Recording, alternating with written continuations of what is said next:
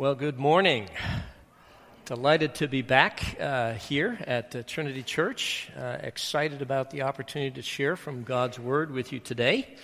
And I think we have a PowerPoint coming up. Uh, if not, I can do PowerPointless too. Uh, that's a joke. Anyway, good morning. Uh, it's wonderful to have a chance to share with you. I'm just back from being in New Zealand. So if my voice uh, sounds a little gravelly, it's because I caught probably the worst head cold I've had in about 10 years. So I'm going to try to be cautious with my voice today, which is why, ah, good, we do have the PowerPoint. Uh, I'm going to give you a little uh, quick direction here, and that is uh, we're going to read from the scriptures uh, together. And when we come up to the scripture passages, they'll be on the slides, and I'll ask you to stand and read. And what you're going to notice is that as I'll start the reading, and then I'm going to let you guys carry it, and that sort of preserves my voice. So hopefully, I'll be able to get through uh, this morning without any, any problems. Well, I have a question to begin with. Um, over this past spring and summer, I have a feeling that some of you have had an interesting experience uh, you have noticed a for sign or for sale sign go up in houses in your neighborhood and then later come down as new families moved in. How many of you have experienced that this summer? Okay. Well, if you notice, it's just about all of you. This is a pretty universal thing, isn't it? And in fact, it happened uh, on our little cul de sac. My wife and I live on a little tiny cul de sac. There are just four houses there. And the couple across the street announced in the late spring that they were leaving. Uh, and the for sale sign went up in front of their house. And then just a few weeks later, it came down, and we found out that a new family was moving in. Uh, and that move took place while we were overseas. My wife was in Sweden uh, visiting with the grandkids, and I was in New Zealand uh, doing some teaching at a college there, and we came back, and it was a new family. And, uh, you know, we live in a world of constant motion, don't we? A world in which people are moving uh, sometimes across town, sometimes across the state, and sometimes across the nations. And it got me to thinking what is God's purpose with migration? And you know, it's interesting. When you go into the scriptures, you discover that this is a huge theme. Uh, it's everywhere in the Bible. In fact, you might say that it's really part of God's very first command to humanity. Do you remember in Genesis chapter 1, verse 28, uh, God, when He creates humankind, male and female, in His image, He gives them a command. He says, Be fruitful, multiply, and fill the earth. Now, to fill the earth means movement, doesn't it? Migration. And if you study the history of humanity, our history is a history of migration. Interestingly enough, in the last hundred years, the uh, speed and the frequency of migration uh, is increasing all the time. Uh, there is just a constant move. You know, my dad worked 35 years at the Department of Chemical Engineering at UMass. There are very few people today who will spend 35 years in the same job. Uh, we are a people in constant motion. And it's wonderful to know that the God of the Bible is not only aware of that, to a very real degree, He designed it and He has a purpose for it. So today, I'm going to explore the theme God of the refugee, migrant, and minority one of the central themes of the Bible and church history. And we're going to look at various passages in the scripture, and then we're also going to look at some historical vignettes uh, from the church and see how God has used this particular pattern. Now, our first passage that we're going to look uh, at today is uh, probably one of the best known passages uh, in the Bible. We often call it the First Great Commission or the Old Testament Great Commission. And it's the commission that God gave to Abraham. So if we move to the next slide, and you remember Abraham, of course, at this point in his life, in chapter 12 of Genesis, his name is Abram. God hasn't changed his name yet. Uh, but we're introduced to Abraham at this stage and to an initial um, purpose and plan that God had for Abraham. And God gave Abraham a command with a promise. And so I'd like us all to stand together. We're going to read this uh, particular passage and then talk about God's purpose in that. And I'll get us started and then we'll recite it together. Now the Lord said to Abram,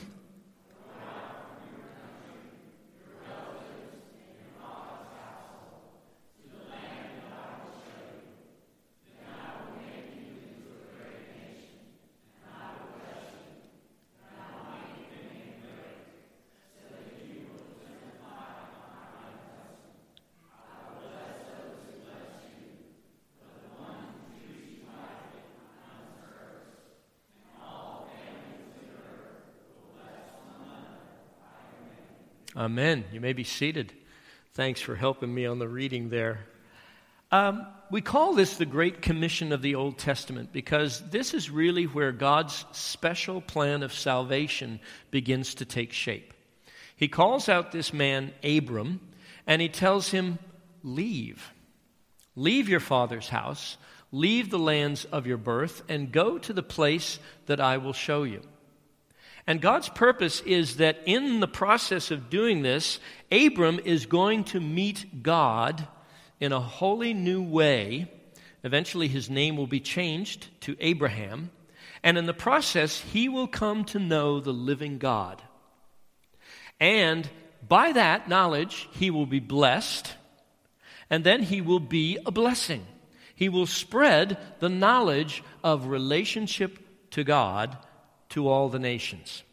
This is really the beginning of God's special plan of salvation for the human race. And I find it interesting that it begins with a migration, it begins with a movement.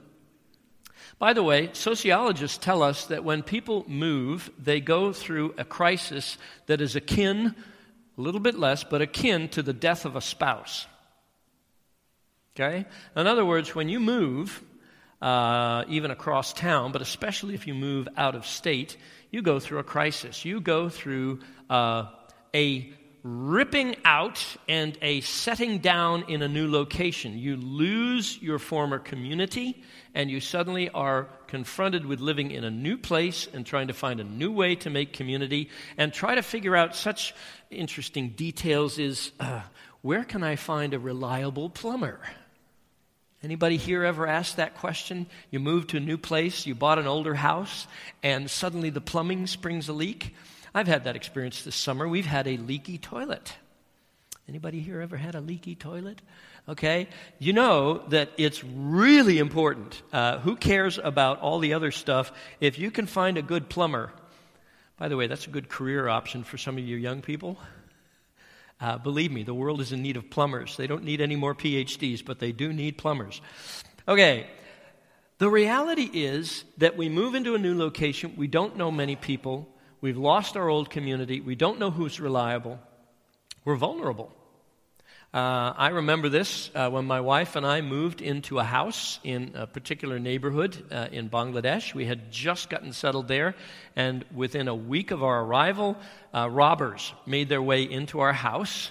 Uh, broke through the skylight, came down into the house, were wandering around the house stealing stuff. One of my kids woke up and saw them and screamed at the top of his lungs. And I can remember running to his bedroom and comforting him. He was too young to be able to explain to me what was going on. I probably had the robbers standing all around me. Without my glasses, I'm blind as a bat. Anyway, um, thankfully I didn't see the robbers, but the next morning we discovered their handiwork. Why do robbers rob newly moved in people? Simple. They haven't got their security system down. They haven't figured out what the neighborhood is like. Any of you ever had that experience? Moving to a new house and getting robbed immediately? Okay, I'm glad. Nobody else but us. But the reality is, you're vulnerable. And so, oftentimes, when people are in movement, they are open to new ideas. They're struggling and looking for meaning and purpose in life. They're struggling and looking for community. And churches that are aware of these things pay attention to people moving in and out of their homes. If you, since almost all of you raised your hands, let me make a suggestion. Have you been by to visit your new neighbors?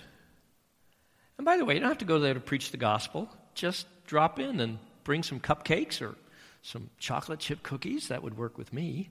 And say, hey, notice you just moved in. uh, can I just tell you a little bit about our neighborhood? Would that be an interesting thing to do? Well, think about it. God works through the reality of movement. Let's move on to our next slide. And uh, here, some interesting things. Um, I like to call this the story of the Exodus from and the story of the Exodus to. If you think about it, there isn't just one Exodus that we read about in the book of Exodus where Israel goes out of Egypt. You actually have a whole series of Exoduses, don't you?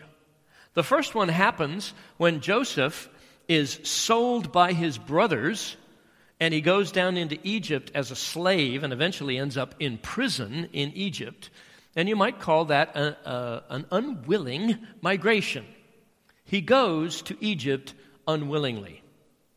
Now, sometime after, probably 10 or 15 years later, another event happens in the promised land, which is a great famine. Remember that story? There's a huge famine in the land of Israel, and Jacob says to his sons, Go down to Egypt because I've heard that there's food in Egypt that you could bring back to us. Again, an unwilling migration, going down to Egypt because of famine in the promised land.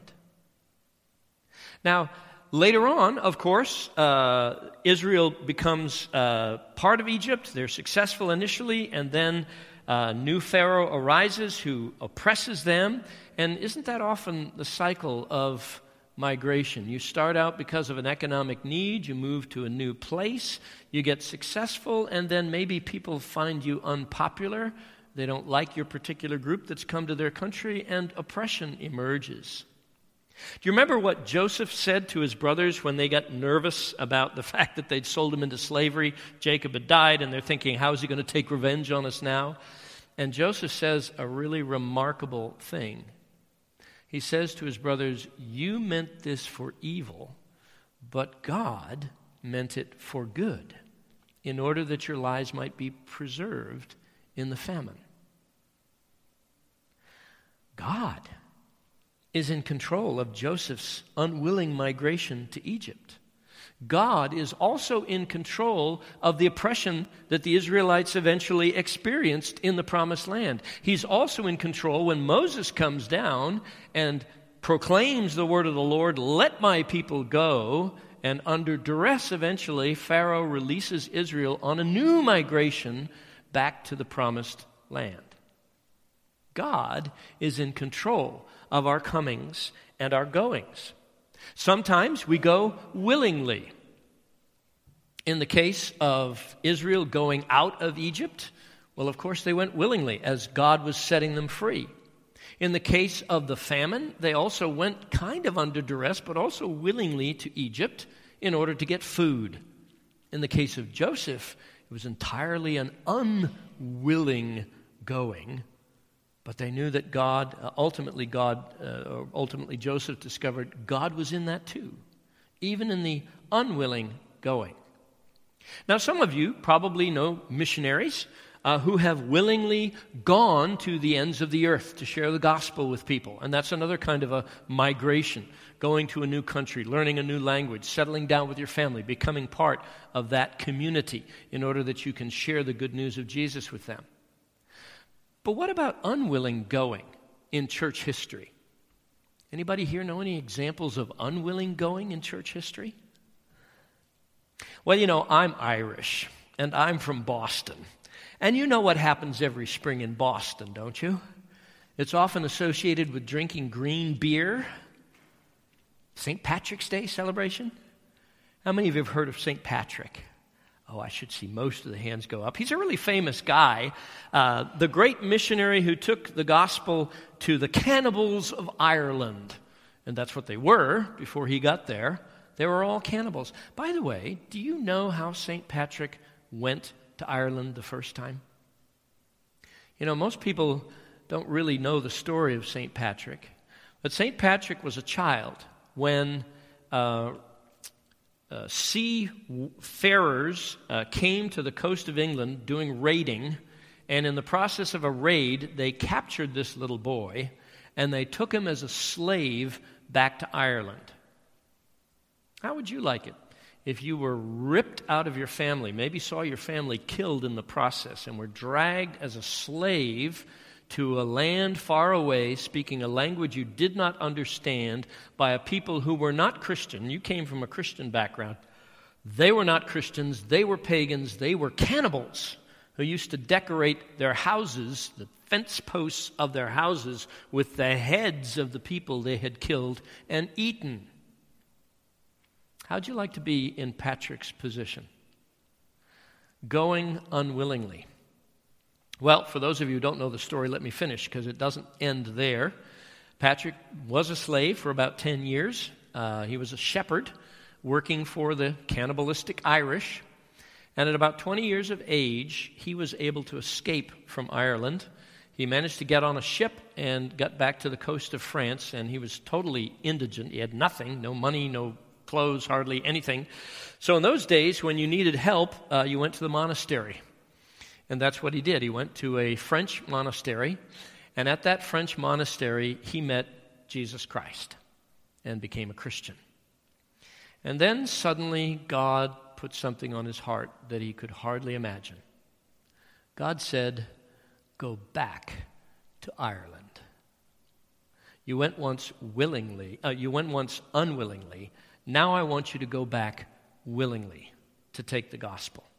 And I've even heard secular anthropologists who hate Christians and missionaries nevertheless wax eloquent about the brilliance of St. Patrick's strategy in bringing the Irish to the Christian faith. Of course, I'm Irish, so I'm sort of I'm proud of the guy, okay? But isn't it interesting? God's sovereignty.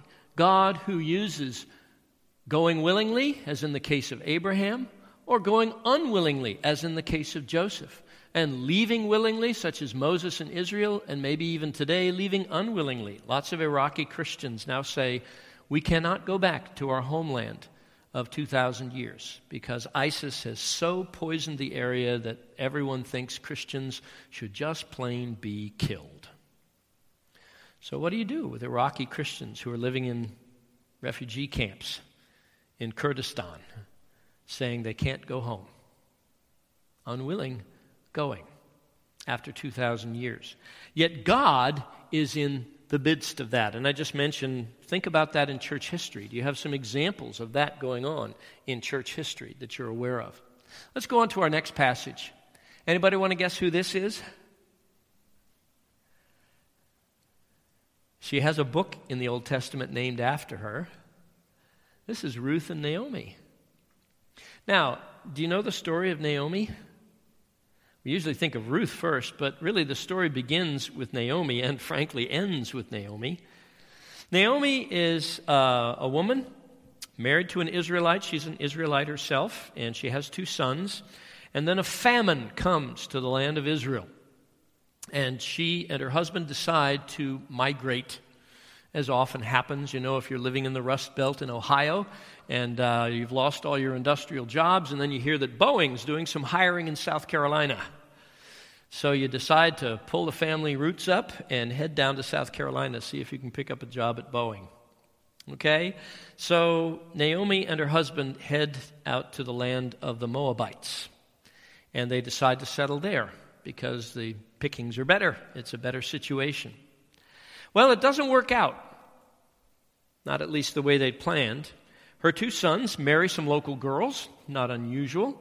You know, uh, some kid from Ohio runs into a nice southern South Carolina girl and says, Wow, you'd be the right one for me for a lifetime. So they get married. Everything seems to be going well. And then Naomi's husband dies. That's a disaster to begin with. But then both of her sons die childless. So there are no children to carry on the name of the family. And the girls would normally do what girls would do, you know. Uh, sorry, mother in law, uh, our husbands are dead. Time for us to find some new husbands and move into different families. You know, we sometimes blame Naomi. You know, at one point in the text, she says, Don't call me Naomi anymore, call me Mara, which means bitterness.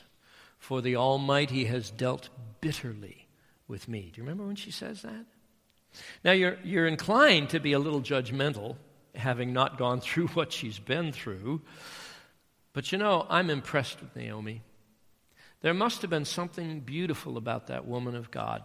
She did pour out her heart. She talked about what had happened, and she saw God as sovereign, so she knew that God was permitting this, and she was devastated. But her faith was still strong. And the way I know that is by the reaction of Ruth. I don't know what attracted Ruth to Naomi, but Ruth obviously saw something in Naomi that she wanted for herself. She saw a genuine, deep seated love for God. And so an interesting thing happens. If we go, go to the next slide, um, Naomi says to Ruth, Well, your sister's gone back to be with her people. Why don't, why don't you do the same? And Ruth makes the following incredible statement. Would you all stand and let's read this together? But Ruth said, Do not urge me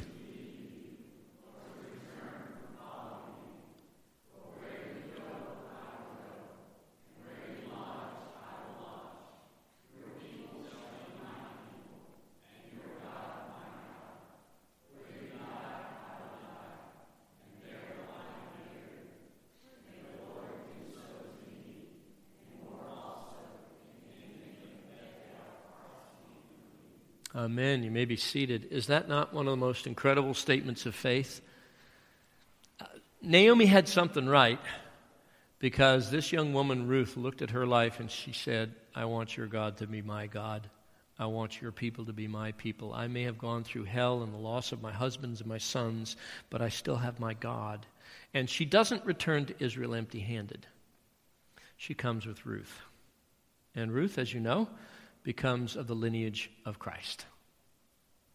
Remarkable, remarkable story. Un, a willing going, a willing migration that leads to a willing return, but empty handed willing return. Some of you have experienced that. Somebody moved to get a job at Boeing, and then the job didn't work out, and they were stuck working at Bojangles. Okay? And in that kind of a circumstance, your faith gets put through a test, as Naomi's faith was tested. But then also that faith shined out, and people at Bojangles began to respond to the gospel. Get the picture? God uses migration, and He even uses the troubles that we go through in that process to illustrate the nature of what it means to know Him and to make us people who can make that message plain to those who don't know our God. It's a beautiful, beautiful picture. Uh, let's go on to the next slide. Uh, just want to say one quick thing here. Uh, this is my only story for the day. Uh, this is kind of a fun one. When I got to New Zealand, on my first day there, I struck up a conversation with a guy, local New Zealander, Kiwi, as they call themselves. And uh, he asked me what I do. And I said, Well, I'm, I'm um, uh, I'm a teacher of intercultural studies and Islamics. Islamics, he said. Oh, are you a Muslim? And I said, Well, no, I, am not, but are you? Yes, I am, he said. Why haven't you become a Muslim? Oh, my goodness, Islam is the best religion in the world. And suddenly I was the object of an evangelistic appeal to come to Islam. And, and it wasn't by a, a Middle Easterner, it was by a New Zealander convert to Islam. Well, you know, you think about something like that and, and, and you wonder, well, how? You know, I've got about 100,000 reasons why I'd never dream of becoming a Muslim, but you don't want to say those things, you know, because you'd be offensive. So, what do you say? Well, I got to say something from Muslims that I know who've become followers of Jesus. So I, I, said to the, he's asking me, why, why haven't you become a Muslim? Why, you know, it's such a wonderful religion. And I said, well, you know, I, am a student of Daud Rahbar. Have you ever heard of him? I said, no, never, never heard of the guy. I said, he was a great scholar of uh, Persian and Arabic. And uh, back in the 60s, he wrote a thesis on the Quran, a PhD thesis, in which he tried to get to the bottom of what is the nature of God in the Quran, the nature of God in Islam. He wanted to do a theology, if you will, of God. And when he got done, he wrote a book entitled The God of Justice. And in that book, he came to the conclusion that the God of Islam is a God of unmitigated justice, meaning, keep the law, go to heaven. Break the law, go to hell. Period. No grace, no mercy apart from obedience to the law. So I said that to this New Zealand guy, and I said, you know, at the end of his book, Daud Rahbar made a very powerful statement. The statement was simply this, and I quote I cannot worship a God who does not understand human suffering. I cannot worship a God who does not understand human suffering. Well, the guy asked me, well, what did he do then? Because, you know, in Islam, you, you, never leave Islam. That's punishable by death. You know, what did he do then? Well, I said, it's easy. He became a Christian. Because in Christianity, we have a God who migrated to earth to save us. And you know what Hebrews 5 8 says? It says, Jesus learned obedience through the things that he suffered. Now, how does God learn anything? I said to my Muslim friend. How does God learn anything? God knows everything, right? But the word here is not learned in terms of intellectual knowledge. The word is learned as in experience. Okay? It's one thing to know about death, it's another thing to, express, uh, to experience a death in the family. Gives you a whole different appreciation for what people go through when a loved one dies. And Jesus came to earth as God's great migrant to set us free from sin. And in the process, he goes through all the sufferings that a human being can possibly go through, yet without sin, and in the process redeems us. And so I said to my Muslim friend, Why would I want to engage an Allah that I can't know, can't experience, can't have a relationship with him? Furthermore, why would I abandon a God who understands me, who loves me, who's experienced all of my sufferings, and who can relate to the issues that I struggle with in life? By the way, law can't save you, law can only show you your sin. So we need a Savior. So it was kind of fun, you know. He started out trying to evangelize me, and things got flipped around, and it became, let's talk about Jesus. By the way, are you able to do that with the people in your neighborhood? Oh, I know, they might start out with some negative thought about Christians. Instead of being defensive or instead of attacking their position, how do you appeal to them from where they're at? I asked two quick questions here. How well do you know your migrant friend's life story? You know, when you sit down to somebody who's moved to a new area, they've got a story to tell. Are you ready to listen? I mean, really listen? Tell me, what brought you down to South Carolina? And uh, where did you come from before?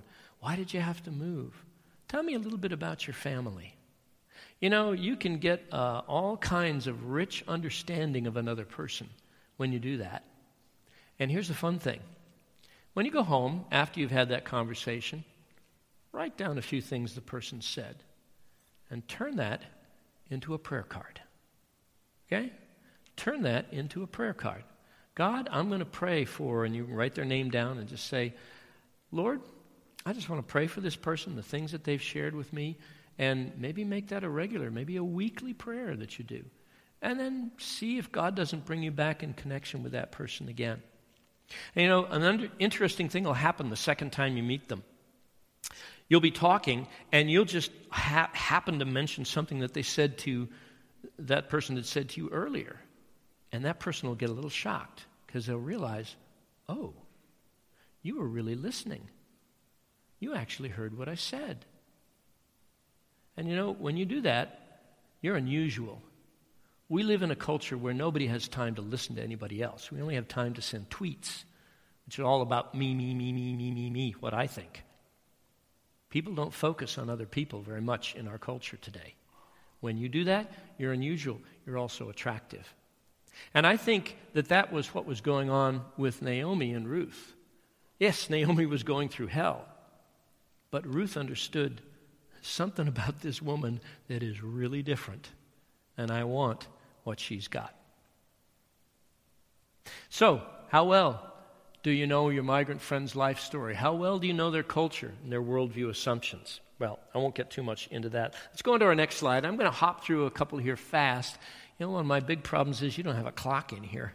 So I don't even know how much time I got left here. I'm having so much fun. I could be here for another hour or so, but that might go a little bit too long. What time do you have, Margareta? 11:30. Okay, we're supposed to end about 11:45. Is that about right? I'm an accordion. You can shrink me or expand me as much as you like. Is that all right? About 11:45. Is that good? Okay, good. Um, Hey, we all know this guy. Um, bounce to the next slide. I'm not going to have you read that. You all know about Jonah. And in fact, I think the last time I was here, I spoke about Jonah with you guys. So I'm going to hop over this. Uh, just, just remember that Jonah was called to people that he knew were a threat to his own nation. And sometimes, in working with migrants and working with people in motion, you're going to bump into people like Syrian refugees. And your impression is going to be, ooh, ooh, here come the dangerous people. Well, maybe not. As many times, those people are the ones who've suffered at the hands of the dangerous people. They might be the ones searching for a way out, and you might be the ticket. Does that make sense? So think about that as you work with people. Uh, here's my next favorite guy um, Daniel. You know the story of Daniel? Uh, he gets essentially kidnapped, not really kidnapped, but forcibly repatriated from Israel to Babylon.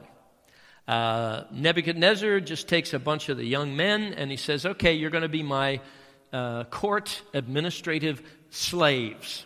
And that's what Daniel was. He was a court slave, trained in all the wisdom of the Babylonians to administrate Nebuchadnezzar's empire. And uh, you know the story how Daniel, eventually, because of his faithfulness to God, gets thrown into the lion's den. Uh, God preserves his life, and uh, in a very miraculous way, think about it. You've been forced to be a slave in another country, a little bit like St. Patrick. Then your faith is put to the test. You refuse to compromise your faith, and in the process, you're sentenced to death, and not just any death getting eaten by a lion? Yikes! This has got to be the worst possible ending to a story that you could possibly imagine. God is sovereign, He's in control of your circumstances. God shuts up the mouth of the lions in a way that the Babylonians had never seen in their history. And at the end of it, what's the, what's the end result? A pagan king gets converted and he writes scripture. Don't believe me? Take a look at the next slide. This is what Nebuchadnezzar, or excuse me, Darius, this is after Nebuchadnezzar, this is when the Persians had taken over. King Darius, a Persian, sees what God has done in Daniel's life, and he essentially writes a testimony that gets incorporated in the Bible. Please stand and let's read this together. Then King Darius wrote to all the peoples, nations, and languages that dwell in all the earth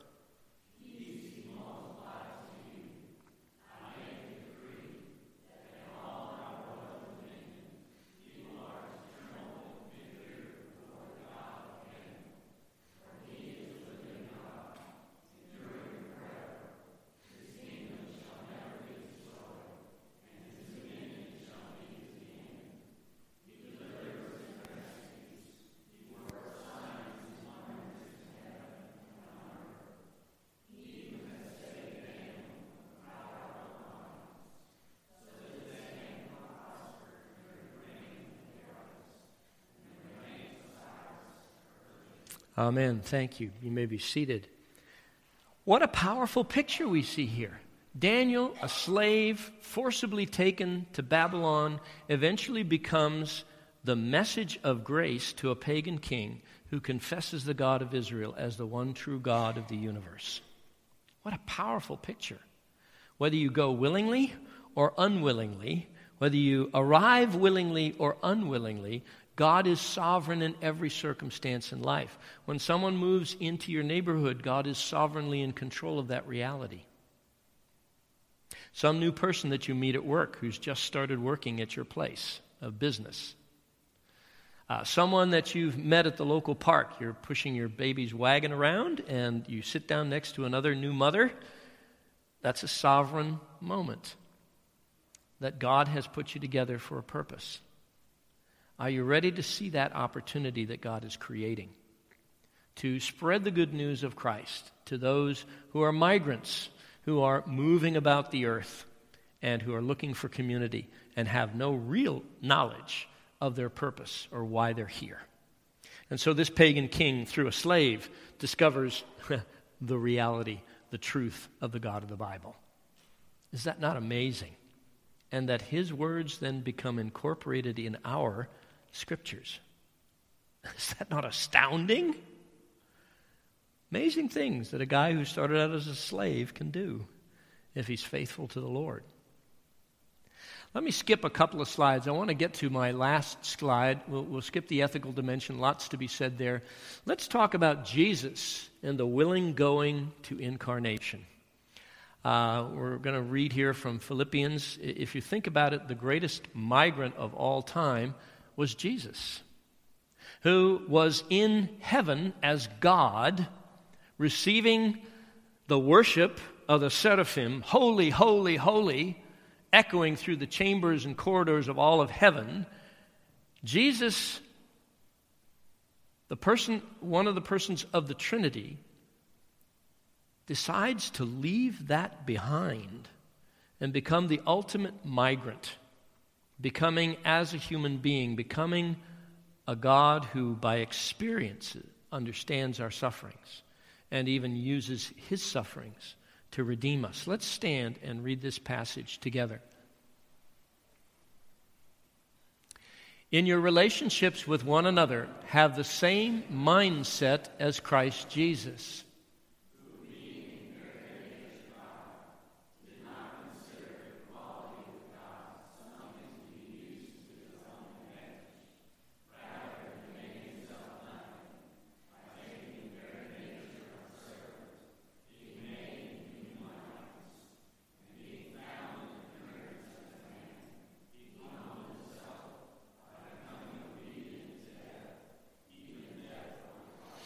Amen. You may be seated.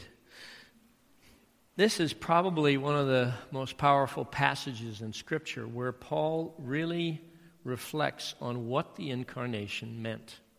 It was a heavenly migration to an earthly hell. Giving up all of your prerogatives, and not merely that, and not even just becoming a servant, but a servant to the point of death on a cross. The scripture goes on to say, Wherefore God has highly exalted him and given him a name above every name, that at the name of Jesus every knee should bow and every tongue confess that he is uh, God, to the glory of God the Father. Um, this is our message. This is our reality. God became a migrant for our sakes, and therefore we are prepared to go anywhere, wherever he may send us, as his ambassadors to take the good news of Jesus. And sometimes the hardest migration there is is to walk across the street. Think about the migration that Jesus was involved in. Far more costly, far more difficult. For us, it might just be to get up the gumption to make a batch of chocolate chip cookies and walk across the street. And that can be tough, especially if you're shy. That doesn't come easy to you. But God opens a door and says, Hey, new family moved in on your street. Go say hi. Go find a way to make them feel welcome. Bless them, because as you bless them, you express the blessings of God to them. And let's see where that leads. Well, I have a couple of final questions. Let's go to our last slide. And uh, here's a couple of things I'd like to say to you all. Are you befriending the migrants in your neighborhood? You know, think about the crisis of moving and the search for community. Uh, within five mile radius of the church, who is moving? And I ask a rather silly question what is the Chamber of Commerce doing? I mentioned this in our Bible study earlier. You know, every Chamber of Commerce has a welcome wagon type of work for new moved in families so they can be introduced to uh, local businesses and local churches and other things. Are you engaged in stuff like that?